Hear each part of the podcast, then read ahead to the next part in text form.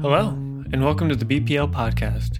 My name is Josh, and in this episode, I'm going to talk to New York Times bestselling author Natalie D. Richards about her book, Five Total Strangers. It's currently a big library read, which means through November 15th, you'll be able to download this as an ebook or e audiobook through the Libby app with your library card. If you have any trouble with Libby, please stop by or call and ask for me. Again, my name is Josh, and I'll be happy to help you out. All right, enough housekeeping. Here's my interview with Natalie D. Richards.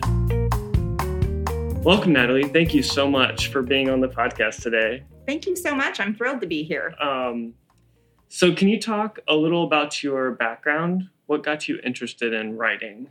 Oh, gosh. Okay. So, writing has been a lifelong passion of mine. I think I first um, learned what authors were in the second grade when mm. a teacher invited me to a young authors conference. I didn't really know where books came from. I think I was 7 mm-hmm. But when I realized there were people writing the stories I loved so much, I knew that was something I really wanted to do. What an amazing gift.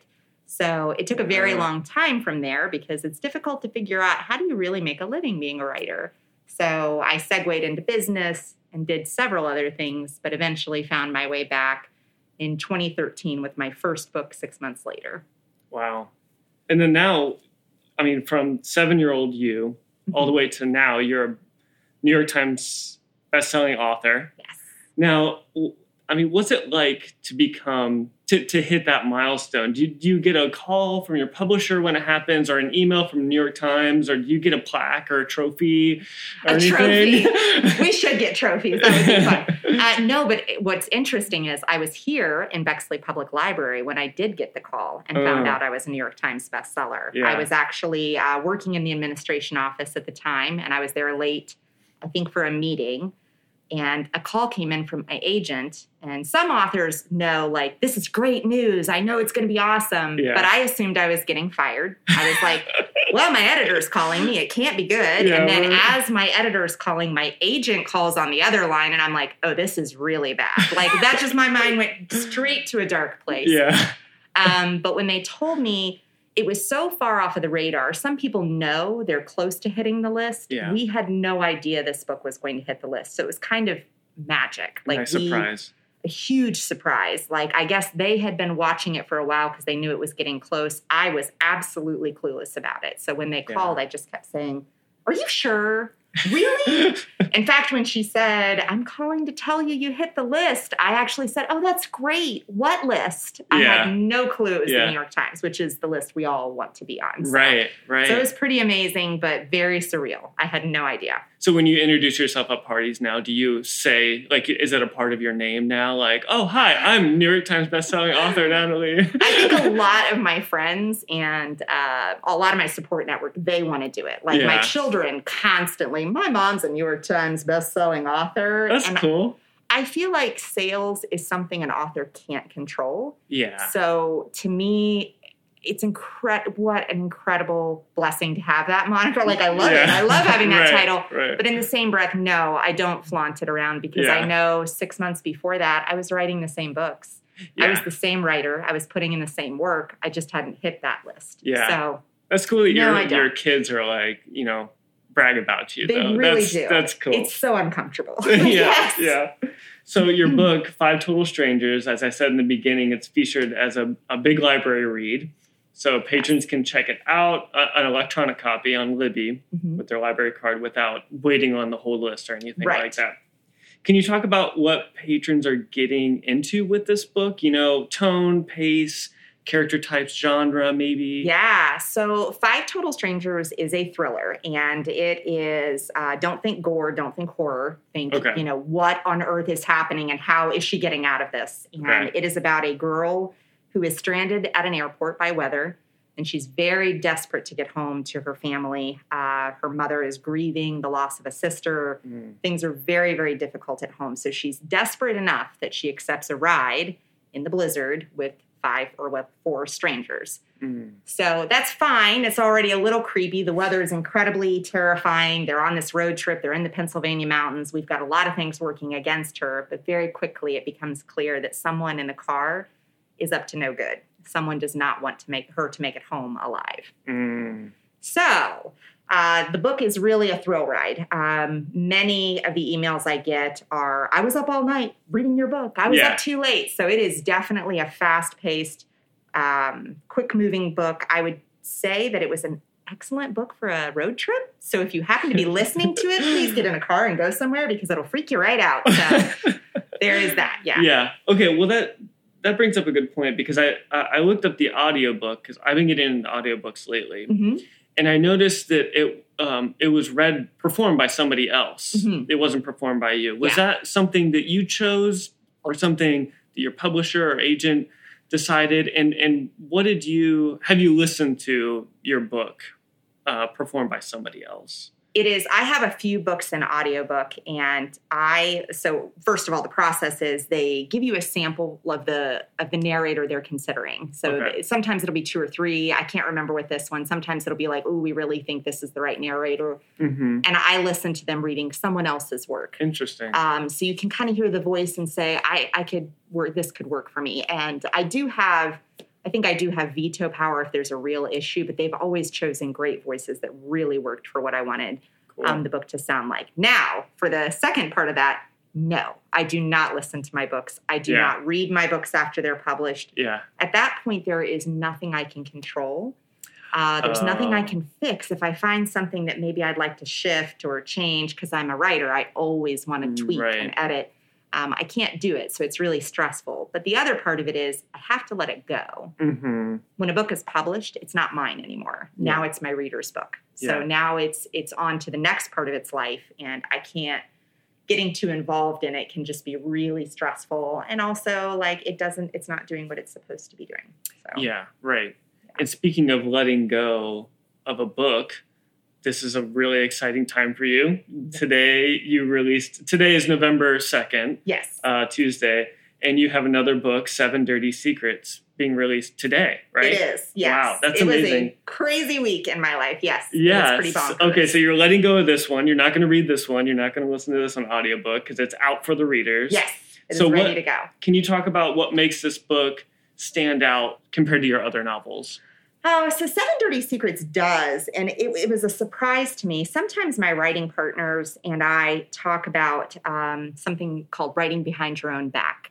Hmm. Um, and it's something a writing teacher, I can't, this is not attributed to me. This is, but somebody had talked about how writing behind your own back is when you're writing a book or an article or an essay, and without really realizing it, something else is happening, something deeper is happening in that book or that short story. It's kind of writing behind your own back. You're not intending it, but a story is coming out. Mm. Um, so Seven Dirty Secrets has a lot, a lot of heavy relationship um, subplot happening through it. There is an abusive relationship. There is a very strong best friendship between two girls, my main character and well, the other main character really, and a sibling relationship between the main character and her brother. Mm. Um, those were explored in a way that I, I don't think I ever have to this level in a book. And I think um, I've gotten several emails and reviews where they really uh, attached themselves to that, that they saw themselves in these relationships or they related to something in it. And so that's where it really stands out. It's definitely still a thriller. It's definitely Mhm. a, a quick paced, what's going on, twisty turny, Natalie D. Richards book. That's what I write. Yeah. Um, and this one is about a girl who wakes up on her birthday to a scavenger hunt. And Okay. as she starts going through the clues of the scavenger hunt, it becomes clear it's about her boyfriend who died a year ago. Mm. Um, so there were secrets involving his death. And this book is about her getting to the end of this scavenger hunt before revenge is taken. Well, So it is, it's a really different book than the others in that respect, but it's still going to have all of the familiar hallmarks that people like in my writing. cool. Very cool. So a piece of advice that I've that I've read about creating is uh, and for writers is write what you know.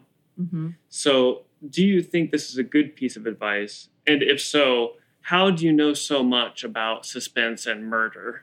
That's a very good question that I will not answer in this podcast. No, Okay, I gotta go. um, he has to run. He should run. Um, uh, I hate like saying that's bad advice, but I'm going to go ahead and say that's bad advice. Okay.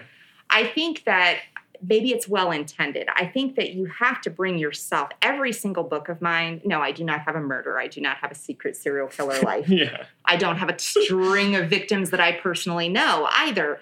But what I do have is pieces of every book. There is a character in every book that has experienced something that I went through or Mm. something that I was very close to. There are themes and relationships. You know, that's why when you think about our big epic fantasy books, why do we read them? Why do we why are we interested in them? Because we can still find something that connects with us. Yeah. So I think when you consider writing, certainly consider writing an emotion that's real to you, um, an experience that's real to you, a relationship that you understand intimately.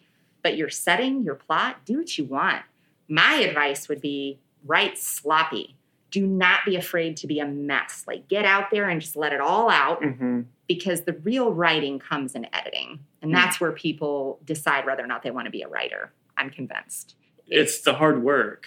right. That, that's the the hard part. Like the inspiration is is there, and you can just like uh, throw it all on a page, and it feels good, and it's like in the moment type of thing. But yeah, editing is yeah, that's that's Right. hard work. But that's where your story is shaped. Yes. You have this big blob of word vomit. When you're done Yes. writing, it's just a big pile of words. Yes. And then you have to find what's the real story here. And often it changes in editing. You go, wow, I thought this whole relationship was one thing, and it's not. I thought this mother and daughter worked this way, and wow, they really don't. It's this. I am surprised every time I write a book in the editing process. Something will Mhm. reveal itself to me. And it's often something I wrote behind my back Yeah. that I didn't realize I was writing. And a lot of that is in Seven Dirty and Secrets. just where, kind of craft it. yes. Okay. Yeah. Cool. So you mentioned like parts of other books that, that resonate with you. So when you're writing this style, was there a, a, a particular book or an author that inspired you to start writing like this that kind of got you hooked into this thriller um, Yeah. genre? That's a great question. Um, so it's weird. This is not, I would not say I have a favorite author now. Now I read incredibly widely. I read nonfiction, poetry, essays. I'm all Mm. over the map. I think it's Mhm. really important as a writer to read very widely, way outside of your genre. Yeah. And I do. But I would say what inspired me with scary books is, and kind of the reason I write in general, is when I was younger and life was difficult, I didn't have a perfect childhood. And when things were very hard and frightening for me, a way that I could escape my reality was with a book. Mhm. And some people ex- escape into fairy tales, some people escape into romance. I found that nothing gripped me and took me out of my own head like a scary book. And for me in particular, it was Dean Koontz. He Mhm. wrote these amazing books I should never have been reading at 11 years old. but whatever, I read them. They happened. And I thought, wow, this is amazing. I'm not thinking about myself, my life, any of my problems. It's all away. It's all Mm. pushed into the background and I can really be immersed in this other world, this this scary, exciting thing. And then at the end, I can put that down and feel a little different about my own world. Mhm. So I think that was what started it for sure. But That's that's really cool. Yeah. I, I would like, with your permission, to to describe writing on its best day. Is that okay? yeah. Okay. So I would define it as this: it this beautiful process of capturing the essence of an emotion you feel, translating it into written word for others to read, for them to build that same emotion inside of them. So, Yes. can you describe writing's worst day and how you break through? Writing's worst day, and here's the truth, dear readers everywhere. Writer writing's worst day is often. It's often. Mm, because the thing about writing that you don't realize before you're doing it for a living is it's very very difficult and there are days you don't want to do it and you're not inspired and you feel stuck or you have a terrible review because people will say unbelievable things to writers mhm. um, or you just feel like you're never going to top a success. Let me tell you, the day after you write a New York Times bestseller is stressful. How will I write another book that's good? Yeah. there's so much stress involved in it that that can push against the creativity. Um, and the only way I found it to break through writer's block, there I do a whole workshop on writer's block because there are a lot of aspects to it, but just the standard, how am I going to do this today? How am I going to sit down and make it happen? Is to show up. You just Mhm. sit down, you put your fingers on the keys, and sometimes you write three terrible paragraphs, and that's it. Yeah. And sometimes you get started and four pages come out of you that you don't need a word of editing on.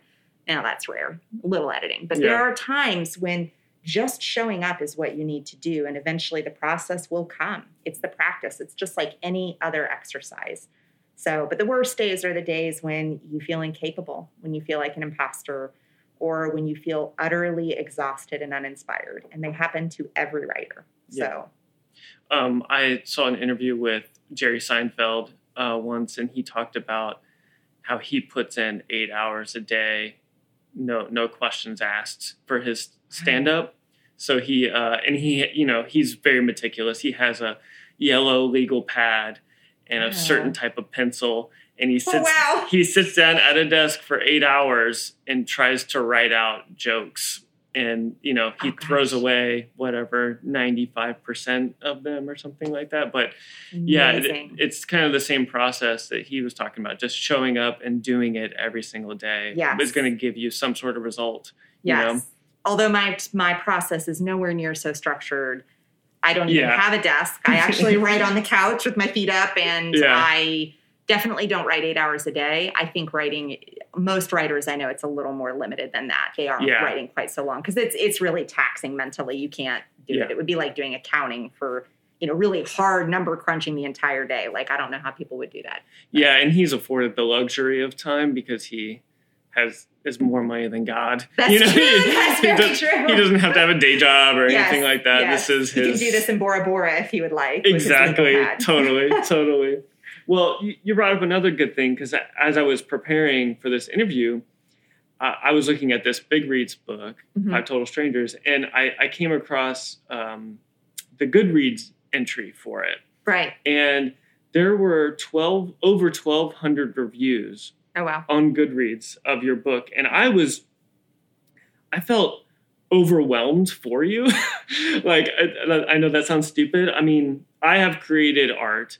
Right. and I cannot imagine 1,200 people consuming my art, let alone taking time out of their day to uh, translate their feelings into words. It Right. feels astonishing to me. Um, so how how do you handle this tsunami of positive and negative feedback? Oh gosh, yeah, that's it's hard. It's really difficult. I will be brutally honest, I avoid Goodreads like the plague. That's Yeah. not for me. It's for readers. Yeah. Every reader has their own taste and I I made the very very poor mistake with my very first book of being in Goodreads and reading all my reviews and it almost broke me Mhm. because creativity is taking your soul and putting it on paper and saying, "Here everybody, you may have this now." So when people are like, "This is crap," I can't even believe this person is a writer. Like it, it's very painful. It's very difficult, and I would quit doing it. If I read my reviews every day, I would stop. What I what I try to keep in mind is number one, there are a lot of readers that reach out to me personally or that I meet at book events. And those readers, whatever they have to say to me, that I need to connect with right in that moment because that is a person in front of me that I can have a conversation with. Mhm. a review i don't know any of the background with it. I don't know who's leaving it often. I don't know what they typically read. And there's nothing i can say. It is what it is at this point. So they are absolutely entitled to their opinion good or bad. Um, but yes when people are connecting with my work and emailing me those are also it's funny because if the bad reviews can keep me from writing there are moments that will keep me writing. And it's not what you think. It's not usually the person that's like, oh my gosh, I love your book so much. That's incredible. That's such a wonderful feeling. What a Yeah. gift that I'm getting them out of their lives. It's, it's incredible. But it's usually the quieter emails that say, in your book, this person died and I lost my so and so and I really related to this. Or um, What You Hide is a book that I wrote. It's actually centered in the library here, Mm. Bexley Library Mhm. and it was about a girl who was struggling with homelessness Mm. and having people reach out to me that had struggled with homelessness themselves or had a child that had run away and had struggled with it those are the emails that keep me going no matter what is happening no matter how Mhm. hard or awful it is those are the emails that remind me i am doing this for these people Yeah. that's a good thing but And it's like- hard like you said with with uh, not reading your books after they're published or anything like that that it's for the reader um, i kind of feel like a review is, it is kind of a, a private conversation between the reviewer and a, a reader or potential reader, Right. and and if you kind of sneak in between that, then you're, you're it Right. feels like eavesdropping, right? Like Yeah, it's Um, odd. It also feels like there's no way to have a conversation that doesn't become defensive and weird. Um, I had a Kirkus review that not- like, actually was dead wrong on an aspect of my book. Like, yeah, described characters in a way that it was like I was like, oh, that's actually not accurate. And then I was like, well, maybe I wrote it badly. But then other people were reaching out to me, being like, that's not true. And I'm like, Yeah. well, you you can't argue. That may be a, the perception they had. It's, Yeah. They're entitled to their own perception of things. So there's no there's no way to really get into a negative review that's going to go well. So you just Yeah. walk away and So after that first book, you know, you're you're looking at all these reviews and trying to engage and stuff like that. And did you find after that to keep you going, like, did, did you find people a close circle that you can trust uh, th- to give you constructive criticism about your work? Oh my goodness, I get so much criticism about my work. It's unreal. Like when you're a published writer, all you get is criticism. Truly, Yeah. and that's that's the job. That's part of it. Is Yeah. when you're when you're still writing as a hobby, it's kind of you're showing it to people who want to be like, oh my gosh, I love this so much. Yeah. When you're publishing books, you're showing it to people who are like, why is this wrong and how do we have to fix it? So your agent is finding problems. My writing partner, my critique partner can be brutally tough on my work and should be. yeah, Um, I have beta readers that will read things and give me opinions. Uh, my books go through, so when I say I don't read my books after they're published, I read them. What you're going to read is the published copy. I just don't pull it off the shelf. and right, right, I've yes, read yes, a yes. lot, let me yeah, tell oh, you. of course, of course, yeah, But I go through probably, you know, between eight and 12 rounds of editing, depending on what the book is and, and how much editing it needed. So there's so much criticism that, that comes with it. And that's really critical because I do believe that's where the story is born. I really welcome people that want to help me build a better book. hmm I don't as much engage with people who just want to tear a book apart. Like I'm like, that's okay, you're allowed, but I don't want to engage with that. That just hurts. I'm human. right. So And so, how um, how long do you feel like it, it took you to find those voices that you could trust? It, did it take a long time after that first um experience? you know, I think that I think it's it's more you becoming accustomed to it. Uh, Okay. the, the people that you can trust, your editor, if you don't trust them, you should not be working with them. You should not be publishing Right. books. My team at Sourcebooks is unbelievable. They're so talented. My editor has um, Eliza is my current editor, and the last book she went through, I remember thinking she found things and knew what I was trying to say and didn't say correctly. And Yeah. that's such a gift. That's so amazing. So I'm so grateful for people who come in and help me find the forest from the trees because you're so close to a book when you're writing it. Yeah. It's incredible to have somebody step in and go, I think you're trying to say this. And you're like, oh my gosh, that's exactly what I'm trying to say. Just So unlock it for yes, you. Yes, but it's more really those people are kind of in place. They those relationships build pretty naturally. Um, beta readers, people that really want to beta read for you and read your books in advance, they tend to be people that are enjoy what you're writing. They're not going to be because if if somebody who, for say, like let's say somebody who reads a lot of high fantasy and a lot of romance says, "Hey, I want to be your beta reader," you might not like what I'm writing, Right. and your input might take it to a place that it shouldn't be. yeah. So you definitely need to find people that are interested in what you're trying to do. Yeah. Not people who want to like kind of write their own book. And that sometimes reviews are that like I want this to be different and it wasn't what I wanted and I'm like, well, that's but that's not what the book is. So Right. Right. So, lastly, what are you reading, watching, listening to right now that's that's getting you really excited? So I am watching Ted Lasso and I love it so much. I love it so much. Yeah. Um, I really love the first season a little better. Do you watch Ted Lasso? I watched the first season. I haven't gotten into the second season I yet. I do not like the second season as much, but the Okay. first season I just felt was so incredibly uplifting and so much about positivity in a world where we are really happy to be very negative and terrible. So I loved, loved that series. It was really inspiring to me. I am currently finishing a thriller that is pretty darn good, very popular. I think it's called The Guest List. I'm going to look right now yeah, sure. on Libby because, folks, it is the best thing in the West. Um, it's Lucy Foley's The Guest List. I've really enjoyed that. Cool. Um, I read the the nighttime library, the midnight library this year. Yeah. Enjoyed that. Like I, I read a lot first, Yeah. obviously, um, but those are things that are are keeping me happy. And glass animals, I listen to a kind of ridiculous amount of glass animals. So, Yeah, there yeah, right. Cool, very cool. Well, thank you so much for taking time out of your day and Thank hanging you out so with me. Thank you so much for having me. I yeah, appreciate congratulations on everything that's happening this It. Thank week. you. Thank you. It's a big week. yeah, it's Thank a big week. Thank you so much. Thank you for tuning into the BPL podcast today. I hope you enjoyed. For the latest info about Natalie D. Richards, go to her website at nataliedrichards.com or at the handle at natdrichards on all major social media platforms.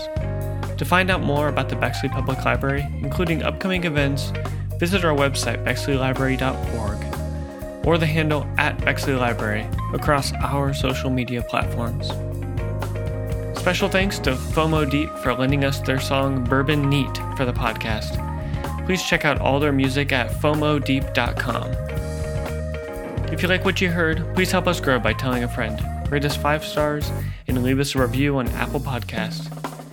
Email me with any comments, questions, or suggestions at podcast at bexleylibrary.org.